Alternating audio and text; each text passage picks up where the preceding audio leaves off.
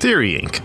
Awakening Your Pondering Mind presents a short ponder. Why did they create our universe? The Simulated Universe Theory. To me, the simulation theory is such an intriguing topic because it causes so many of us to take a moment to ponder our very own reality. So, what if we were in a simulation? This short ponder series takes it a step further and just goes right ahead and assumes we are living in a simulation and jumps to the question of why. What would be the reason or reasons for anyone to go out of their way to create a fully actualized simulation? Well, Actually, if you give it some thought, you'll discover there are quite a lot of good and reasonable reasons to do just that. In fact, we would be missing out on a lot of opportunities if we didn't create a simulation someday ourselves. So let's get right into it. The first reason to create a simulated universe an entry to citizenship.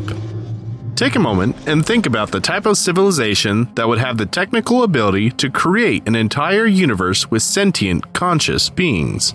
That same technological advancement has probably opened the door to many other life improving technologies.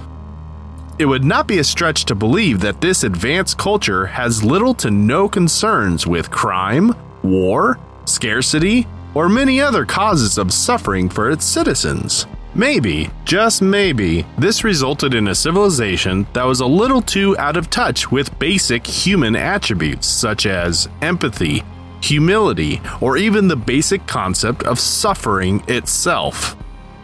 Not having a firm grasp of empathy or humility could be bad news when wielding incredibly powerful technology.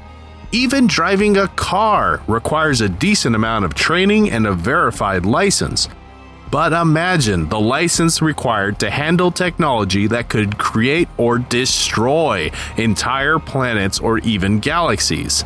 Now imagine you're applying for a job in this advanced civilization to contact or maybe even work with lower level civilizations, like, say, people on Earth in the 21st century it might be a good idea to do a bit of training to understand the human condition, to learn what suffering and empathy is in order to be a little more gentle and understanding when handling them.